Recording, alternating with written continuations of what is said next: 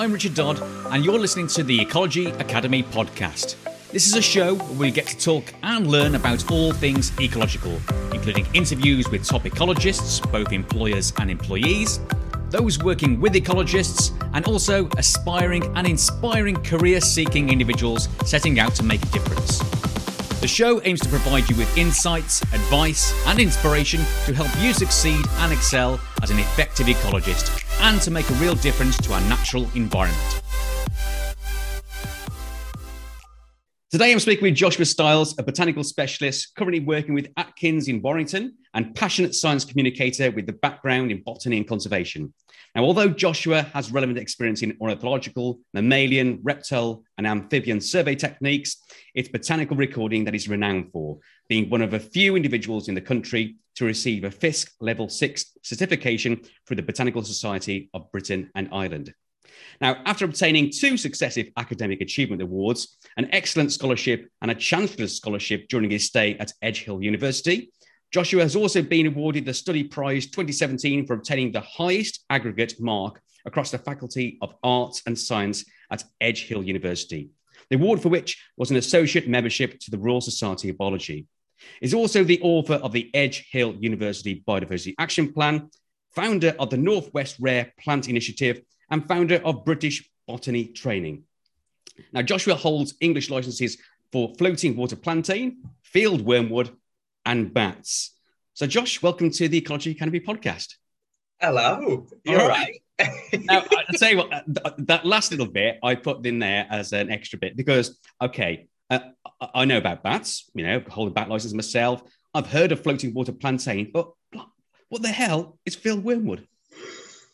Oh, wow. It is a very, very special plant. Mm-hmm. Um, and the reason I'm licensed for field wormwood is because there is a subspecies that is um, subspecies maritima that only grows on Crosby sand dunes, and there's five plants left in the whole of the UK. Wow. Um, so it's a really special plant because it's super rare, um, and so I'm licensed to bring it into cultivation um, it's also a relative of a very special plant that produces a chemical known as artemisinin, which is on the front line of defense against malaria. So, wow. Yeah, it's a dead special rare plant. yeah, yeah. So, do you do you cultivate them yourself then, or is it? Yes. Yeah, yeah, yeah, yeah, yeah.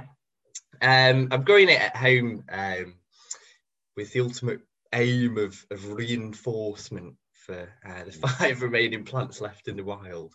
Right. Well, they're fantastic. Absolutely. Well, you know, uh, it's, it's always a pleasure to learn things on this uh, on this podcast, and that I'm going to take that with me. Absolutely, take that with me. So I'm going to look out a lot more for uh, yeah, Field Wormwood. Yeah, fantastic. Now, before we get started, um, you escape. You don't escape this at all. A few quick fire questions. No right and wrong answers. Um, so armed with very little information and uh, preparation, are you ready? Yeah. Okay. Sure. So, I mean, they seem innocent, but people people struggle sometimes on these ones. Well, the first one, Josh, is uh, habitats, species, or ecosystems. All of the above. Yeah. um, yeah, you can't have one without the other. That, you know, um, this, is a common theme. This is a very common theme. That's love a, them all. Yeah. That's my answer. right. If I had, if I had to, if you had to choose one though, which one would you think it would be? All of Ecosystems, because it contains all of them. All right then. Uh, okay. Yeah. We'll, we'll, leave it at that. We'll leave it. At um, now, obviously, great science communicator. So, radio, TV, or podcasts? Um, not a loaded question. Oh God, um, I don't know. Uh, I like I like watching TV, so maybe TV. yeah, yeah, yeah. We'll go with that. We'll go with that. That's fine. Right. Hey, um, this is this is the first time I've asked this question to anyone. Uh, dogs or cats? Oh God, uh, neither. Neither. Uh, no, no, I don't like dogs or cats. Any pets at all, or just no pets? Well, I named um oh god no, I'm not gonna say that. I was gonna say I named one of my plants Timothy. Um no, I don't have any pets. I'm I'm dire with animals. They all tend to die under my care. It's like uh, some people can't keep plants alive, but um I think I'm the opposite. Can't keep animals alive. yeah. Fair enough. I'll write that down as well. Okay, and finally, finally, um, what superpower would you like to have? And what would you do with it? Oh my god. Um I don't even know. I'd like to read minds. Um Minds, yeah, yeah, I, I know. I don't even know. yeah, yeah. We'll, we'll leave that one. We'll leave that one. If, yeah. if, if, you know, if you get an answer, when it comes to you at, the, at a later stage, we'll go with that. Then. Yeah. Sure. Okay. Um, God. I'll tell you what, uh, thank you for that. Um, that's the end of it. Um, and before we go into sort of your journey, really, I just wanted to, where is it now? Yeah, th- there's this um, there's this quote on one of, one of your websites, I think the British Botany one, and I just wanted to pick it up a little bit. So it says here that uh, after college, I decided to enroll onto the you know Bachelor of Science Ecology course at Edge Hill University. It has always been very difficult for me to keep still, and by the time that the third year of my undergraduate degree came about, I found myself in a research position, balancing three separate jobs and a number of voluntary roles alongside my studying commitments. Wow! So, where does that come from? So, where is this? Where is this? I suppose um, I I don't if it's restlessness or is it actually passion for actually doing something, action? Um, maybe both. Um, I think I've got ADHD, can't keep still. Um, and at uni, I just remember getting bored really easily. So, um, hence I ended up with a few different commitments, I think. But uh, yeah, yeah. Oh God! Well, that, yeah, yeah. I just, I just, I mean, it just stood out that did. I think about it. Wow, how you know, it- it- at at university as well. I mean, I've got three jobs now. wow, well, yeah, and a uni degree. But let's talk about the, your your time before you know your current role with Atkins as botanical specialist there. So just run through so you know your your your journey wherever you'd like to start really. Sure. Um, you mean my journey into the position, or Yeah, into into ecology, into your role as Right. Ian Atkins. You know, perhaps um, you know Sure. from take it from you know your passion, obviously very passionate ch- uh, childhood. Um, so uh, talk about that and sort of you know how it came about to becoming a consultant ecologist with Atkins. yeah, sure. Um, it started when I was about six years old, um, and I remember uh, that I started to grow sort of fruit and veg in my garden. Um, I used to watch like Gardener's World, and um, I remember when I was really, really young, but Monty Don was on the TV encouraging people to grow wildflowers for wildlife. So um, a little bit of pestering, um, and I eventually got my mum to take me to a garden centre and get me some wildflower seeds. Hmm. Um, and we grew, or rather, I grew. My mum hates plants um, and gardening. Um, I grew sort of a, a one by one meter um, wildflower area, and I just remember coming home from primary school and literally just sitting down, watching it for hours. Wow. Um, I, I just found the connections and interactions between plants and invertebrates.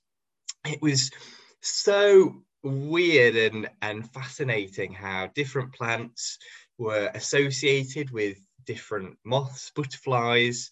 Um, there was huge arrays of solitary bees and beetles. And so I did the rational thing and I destroyed my entire vegetable garden um, and replaced it all with wildflowers. Um, and that's how it started. Um, after that, I continued my interest in plants uh, as a volunteer for the Wildlife Trust um, through into college, through my degree, um, was volunteer with the likes of Natural England, WWT, Wildlife Trusts, um, and then eventually I got my job um, as a junior ecologist with a fantastic small consultancy. They're absolutely grand, uh, Tyrer Ecological Consultants. Yeah. Um, and I began there in 2017. Um, Can I just go back slightly, slightly John? sure, go on. Yeah. So um, um, going to that um, we, we transition from like college to university. So um, how did you find that in terms of you know were you did you move away for that? Um, or uh, how did that come about? So how did you find the sort of um, going to university part of it? I found it all right actually. Um, I came through clearing. It was almost a last minute decision, really. um, and yeah, I, I, just remember through my volunteering, I volunteered with uh, a really great lady, uh, Rachel at Cheshire Wildlife Trust, and I just remember uh, talking to her about getting a job in the environment sector. And one thing that her and other people reiterated is that a degree is something that is super useful. Um, and so it was after that sort of conversation and conversations with other people that I decided to go to university where I literally called up the head of department mm-hmm. and I got through clearing in a week or so. um, yeah. Was it a last sort of last minute decision then? So I mean, why did you choose that degree in particular? Was it something that you know that um, um was it Rachel you said? Um, yeah, yeah, yeah, yeah. Uh, no, it wasn't recommended. Um, I just really like the look of it. Mm-hmm. Um, and actually, it turned out to be a really good decision because the ecology degree at Edge Hill um, has a really strong focus, not just on, on plants as well as animals, but also on UK ecology. And it has a huge emphasis on uh, sort of giving pupils an experience in the field that's actually relevant to most sort of environment jobs that you actually get here in the UK. I know a lot of other ecology degrees might put an emphasis on, I don't know, the ecology of savannas in Africa. Um, but yeah, I really like the look of it, and it was a very good decision in the end. Excellent. All right. Sorry. So I broke your stride then. So now, now you're with the wonderful, fantastic uh, uh, uh, Tyrer. Tyrer. sorry, I can't really pronounce it. Really. It's Tyrer Ecological Consultants. Thank you. Yeah. Thank you. Yeah. So they gave you a job, and what was that doing? Um, so it started as a junior ecologist, um, just helping uh, with things like preliminary ecological appraisals, uh, bat roost assessments, bat surveys, all kinds of other things. Um, over the years, uh, experience built up and built up, and I was eventually applying for bat licenses, uh, mitigation licenses, um, doing ECIAs, doing all kinds of other things. Um, I got to the point where I was a senior ecologist at the company. And to be honest, I, I moved just because I I wanted a bit more botanical work. I wanted a bit more experience that I think is quite hard to get in in small consultancies. Um, being honest, um, which is why I moved to Mott in February of this year. Um, and a few months in, and I got a call from uh, Atkins asking if I wanted to be their botanical specialist. Got through some interviews and that's what I'm doing now. Yeah. Hello. That's your yeah. That was the, that was the dream job. You know, there's so so, so, yeah. so, a job you couldn't refuse, really. Yeah. Yeah. Yeah. Absolutely. but, um, oh, yeah. wonderful. Okay, so um, in terms of now, once you were at now the Northwest Rare Plant Initiative. Okay, was that something you? When did you set that up? Um, so that was pretty much as soon as I graduated um, from my undergrad degree. Um, I, I, was really fortunate when I graduated um, because I was nominated and I was successful for um, a Chancellor Scholarship. So mm. well and good. But the main and most important thing is I got two grand from it. Felt like a millionaire. That's right. Accolades, but uh, yeah, that's, money. That's, that's what it's all about. um, and it took me about a week to decide what to spend the money on. Um, and I just decided I was fed up of seeing incredibly rare and threatened species in the region go extinct. Um, one thing that I always kept up to date with as a child growing up into my teens, um, as grown up, I grew up in Cheshire, And um, I kept up to date with Cheshire Rare Plant Register. And one thing that was just so frustrating every single year is that one, at least one plant species had gone extinct. And that trend isn't too dissimilar to every other English county. On average, we're losing one plant species per county at least every two years. So, um, fed up of seeing things go extinct. Mm. And so, what the Northwest Rare Plants Initiative, uh, what I was thinking with that was to target species that are on the very cusp of extinction or declining very quickly. Bring those species into cultivation and look to see whether there were um, suitable candidate receptor sites for reintroduction. Um, I've also looked at things like reinforcement, so bulking up populations that are small and very, very vulnerable. Mm-hmm. Um, and that's what the Northwest Rare Plants Initiative is. I say, just you know, reading your your website says you know a, re- a reintroduction program for 43 vascular plant species. Yeah. So I mean, so uh, uh, those the, the the you know. I mean, I'm not going to name. I'm not actually just name them all, although I imagine you probably could. but uh, so, which, which ones did you start focusing upon there? There, uh, there's a few. Um, over time, there's been a real focus on peatland species. And to start with, um, one of my initial focuses was of a very, very special plant that is my absolute favorite now. It's called Lesser bladderwort. Lesser Bladderwort. And God bless it, it looks like a bit of pond sludge, but actually, it's very, very interesting. Uh, it's one of the fastest plants on the planet able to capture animals at a pace of one ten thousandth of a second. And also, a single strand can consume tens of thousands of animals every year, mm. much better than any bat or newt or uh, lion or tiger, I think. But anyway, um, unfortunately, as voracious as Lesser bladderwort is, it hasn't been quick enough to respond to changes in its preferred habitat, peatlands. And across sort of, well, across the majority of northwest England, sort of between Cheshire and Lancashire, um, there was a single site in before 2018 left, and it was a puddle in Delamere Forest, surrounded by a sea of conifer plantation. It was gonna, it's it's inevitable that it's going to go extinct some point soon, yeah. I think. Um, but also more encouragingly, um, across the greater Manchester mosses, where lesser bladderwort used to be very, very widespread, it died out in the 1800s because of um, peatland destruction and, and damaging activities like, um, I don't know, peat cutting and all kinds of other things. Um, so it used to grow on the greater Manchester mosses. And it went extinct because of us. But the encouraging news is that loads of conservation effort has been poured into the Manchester mosses over the past few decades, since the 1980s. Um, and these fragments of peat bog um, that were left are beginning to be re-wetted, restored, and there, there are sphagnums and all kinds of other great plants that have made a recovery there.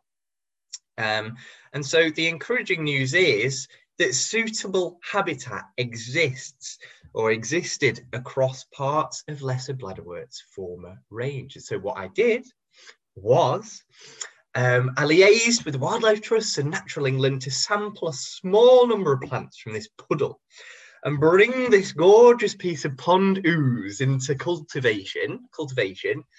Um, I did a suitability assessment for some of the Manchester mosses, liaised again with Natural England and the Wildlife Trust, and eventually got consent for a reintroduction.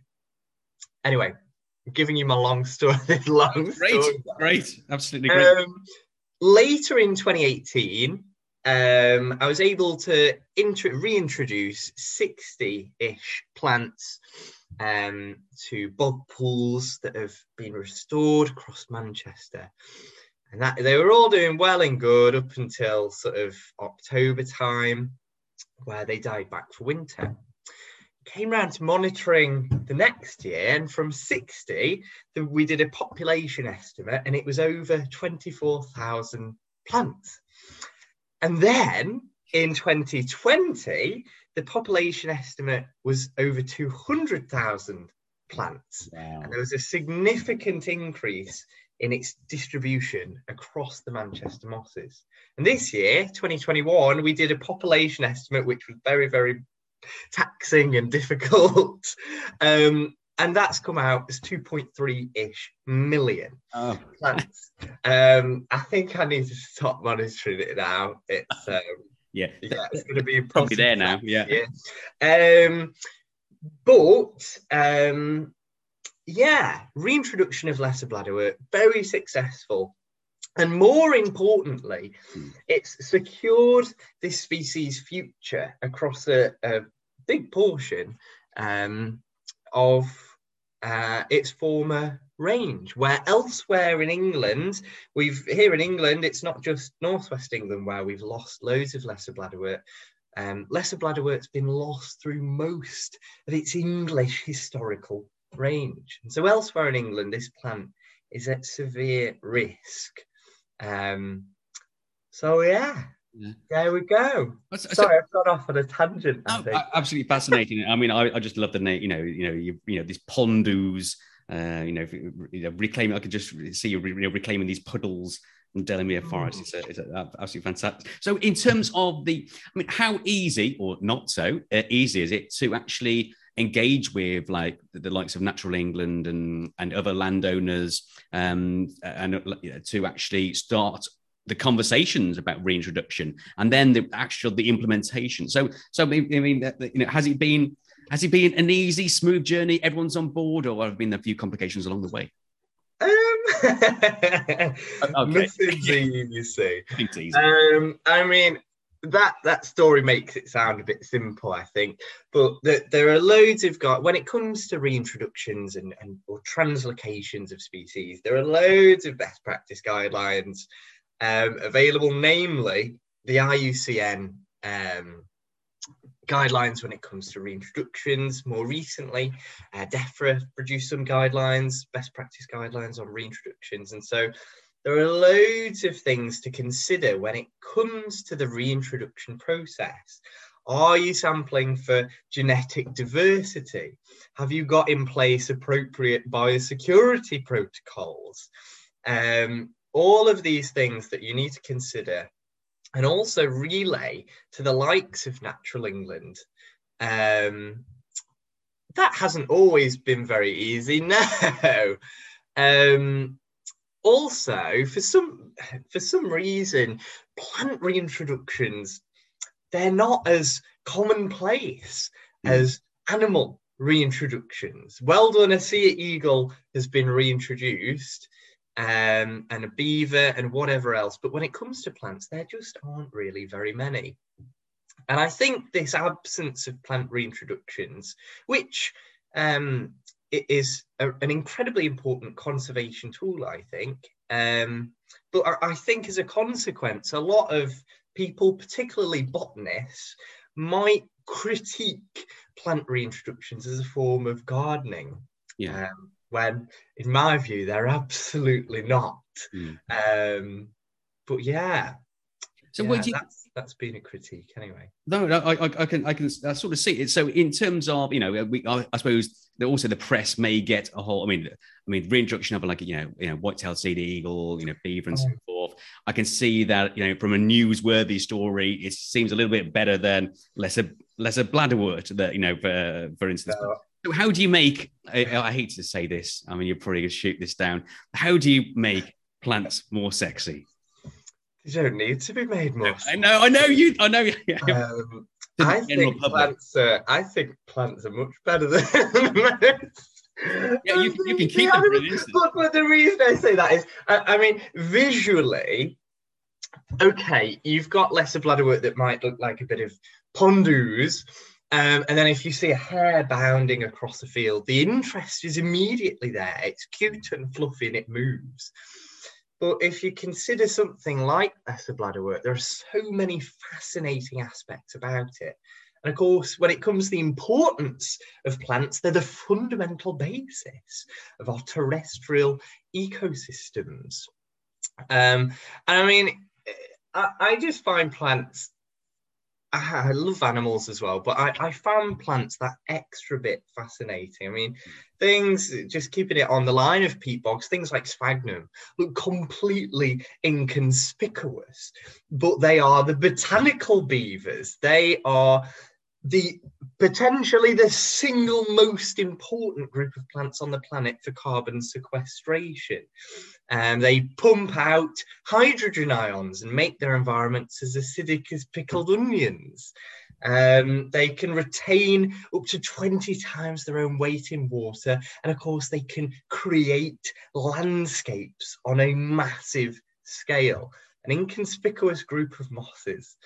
Um, much better than a, a rubbish old beaver, eh? Yeah, that's yeah.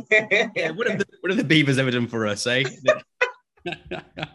oh, this is uh, amazing. So, uh, okay, I, I, mean, I I, I realize we we got a little bit of a time left uh, for you. So, okay. I, I, know you've got a, you know something else to get on um, to after this. Um, always in very high demand. So, can we just move to now, I suppose your role in Atkins as botanical specialist. So, what sort of, you know, your day to day? I mean, if there is a day to day sort of, um, you know, uh, role really uh, there, and, and what sort of support do you provide to Atkins? And your hand. um, sure. Well, I, I, I mean, one key thing that I'm involved in at the moment is, well, actually, I'm not sure if I'm meant to say. Best not this comes out ages away. You know, it's probably going to be completed by the time this comes out. No, I'm not trying to yeah. trying to lure you in there to actually. Um, but essentially, as part of my role, so I develop training for people, uh, which is a key aspect of my role, and, and, about half my time is dedicated to training, and then the other half, um, I'm involved in specialist botanical work as part of projects, and that's that's the top and tail of it, really. There we go. There we go. That's that's fine. He doesn't mention the project at all. Well, yeah. oh no, I wasn't going to mention a project. Yeah. No. The training side there, because I mean, you're obviously extremely passionate about that. You know, you've set up, you know, this, you know, um, the Northwest Rare Plant Initiative, and also you got your, is it yeah, British Botany? Is is that the, the, the, yeah. yeah, yeah, set that up as well. So educating people more about um, uh, um, uh, it's not just vascular plants, is it? It's, it's a whole range. No, it's not. Um, actually, I need to I need to sort my Northwest Rare Plants Initiative website out because mm-hmm. although originally it was just vascular plants, there are a couple of mosses, uh, bryophytes that were included. Things like golden bog moss, uh, a sphagnum species, um, and also a very rare moss, uh, waved fork moss. Um, which is one of the rarest plants in the country. Um, so yeah, I love vascular plants, non-vascular plants, yeah, yeah. bryophytes.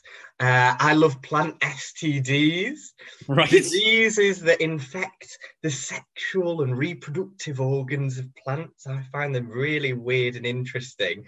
Uh, not because I'm a pervert, but because plant STDs, smut fungi, um, are really, really interesting. Um, and actually, smut fungi. What do you say? Smut fungi. Yeah. Yeah, yeah. So you get a group of fungi uh, that, that, often um, they can they can infect the reproductive organs of plants, um, especially smuts in the genus Microbotryum. Um, and the reason I find these smuts interesting is because they're so understudied, but actually they have significant impacts on a species' ability to reproduce. And so they could have a vital role um, to play in population dynamics and loads of other interesting things. So, yeah. yeah. Wow. There we you go. Know, I, you know, I think uh, I think I could tell you what your superpower is. That's it. Yeah. What? It's a, yeah, it's, a, it's a, I think I think it is going to be if you can turn any every person on the planet into a botanist. I think that. Well, yeah, mind control. Mind control. yeah, yeah, yeah. So, I mean, it, it, it's why do you think? I mean, I, again, why aren't there more botanists in um, not just the UK but um, globally? Yeah. Um, I think it's multifactorial, um, and everything always starts with our fundamental education.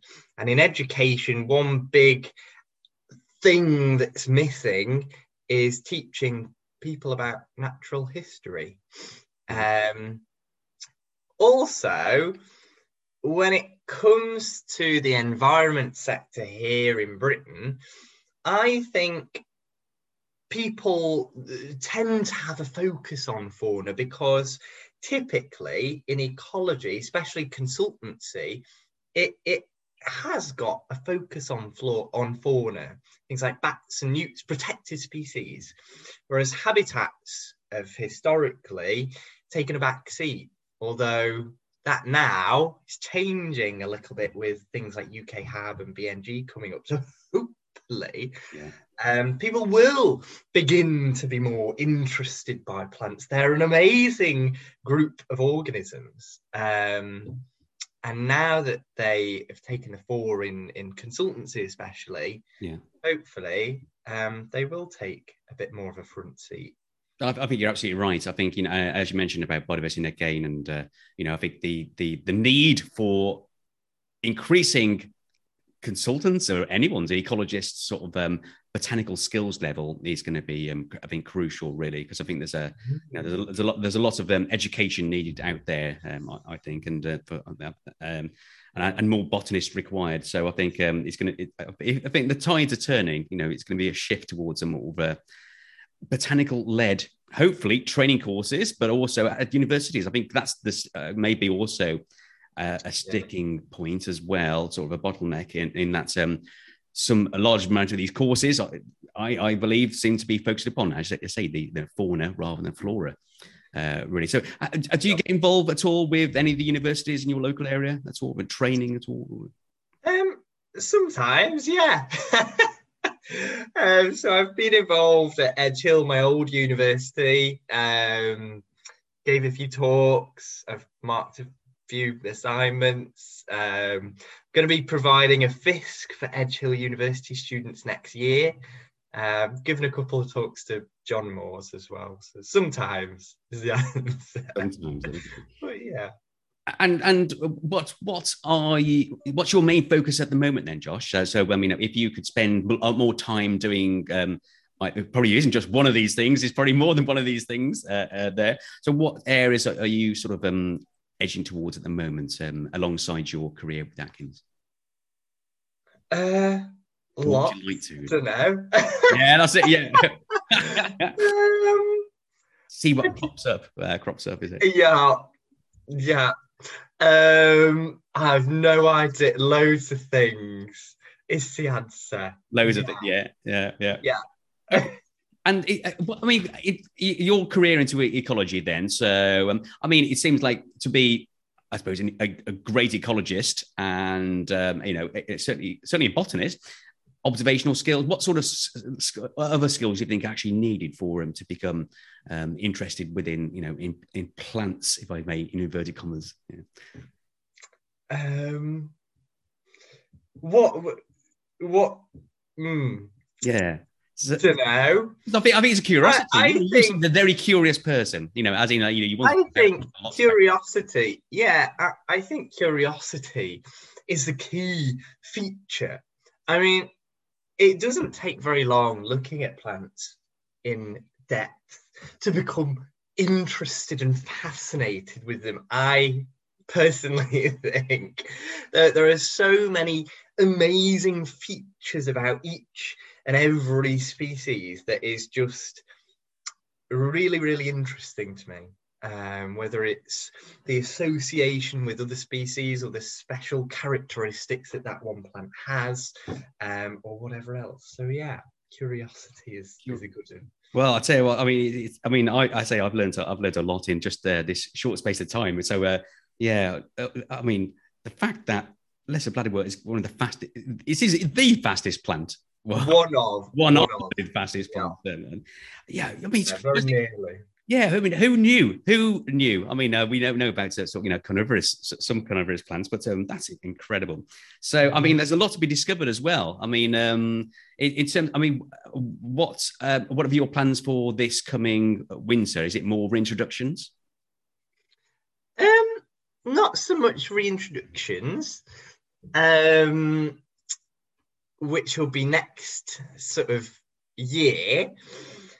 Um, my plans for winter include a few things, and one thing I'm really keen to develop on are my bryophyte identification skills. And um, people often turn their nose up at mosses and liverworts, but actually, um, they are really, really interesting groups of plants. Did you know they reproduce like us using sperms and eggs? for example, which I find really no, weird.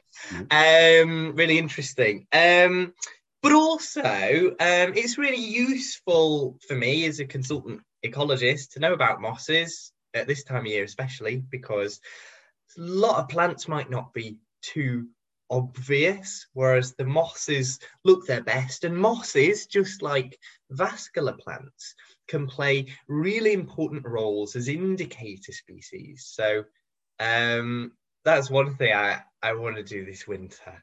Um, improve on my bryophyte identification skills. Wow, fantastic! And I'm, I'm also uh, the fact that you're you're you're sort of um, cultivating plants. Is it actually in your own house, or have you? Do, what's I mean? Where have you got a special room, special rooms? You know, um, the greenhouses. What what is it? Where where are these actually plants located? It's a very packed garden. Mm-hmm. Yeah. Um, yeah. I think at the last count, there's over 300 setups now, um, full of stuff. oh yeah. You're not planning on moving uh, at the moment, then? Uh, no, no. It's a challenge last time. But, yeah. Uh, yeah. uh, well, uh, thank you very uh, so much, Josh. So, uh, in terms of, I mean, we sort of um, we're coming towards the end of the session now, um, but uh, in terms of career advice, so if you look back upon, I mean, um, either your, you know, your 18, 19 year old self, or uh, um, you know, what sort of career advice would you give either to you, or or what's the, also the best career advice that's been given to you as well? So, what would you advise? There? What would you pass on? Um, for people who want to work in the environment sector, the, the critical thing uh, for me that helped me get my first job um, was volunteering. So, although I did volunteer throughout my teens on a sort of sporadic basis, it's something that I put real emphasis on when I was at university, especially. Um, and the reason for that was actually someone told, gave me some advice at the British Ecological Society on a little summer school thing I went on. Um, and yeah, it was the best piece of advice I was given. Uh, keeping up my volunteering not only gave me loads and loads of experience and critical skills, but that was the one thing that really helped me um, secure my first job. Um, and I think without volunteering, um, yeah, yeah, it might be a bit more, bit, bit more difficult perhaps to get your foot into the environmental sector. Oh, great, great advice. Thank you. And, and it seems also, I mean, um, imagine a lot of your work is also, I mean, you're, you're self-taught. Is that right? Yeah. And yeah, so yeah, I imagine it's a lot of it selfless. So you got you got to have that drive, that that passion for it yourself. I imagine. Um, but uh, uh but also, do you have do you have like you know um, I say role models, mentors that you sort of um you know you you look up to, or actually can you know um, are, are close to that you can actually contact? Yeah, there's one really um, great chap that that helped me a lot through university and still does. Uh, he's a good friend uh, called Dr. Phil Smith. Um, and he's often referred to as the Oracle of the Sefton Coast. um, and I used to go out with Bill um, sort of once a week when I was at university. He was, uh, he's, he's an absolutely great guy and an amazing botanist. Um, a real role model, and I, I learned a lot from him as well.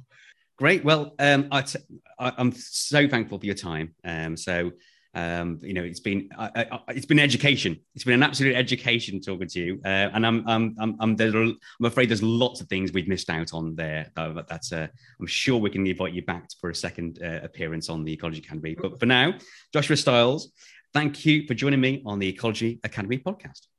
Oh, thanks, Richard. If you enjoy our show and want to help, then please click on the subscribe button and rate us on your favourite podcast player as that's how you can inspire ecologists in the making, help retain great talent, and provide insights of our industry to a much wider audience of why ecology really does matter. Thank you. And remember, learning is a lifelong endeavour, so stay curious, be adventurous, and build bridges for others to cross.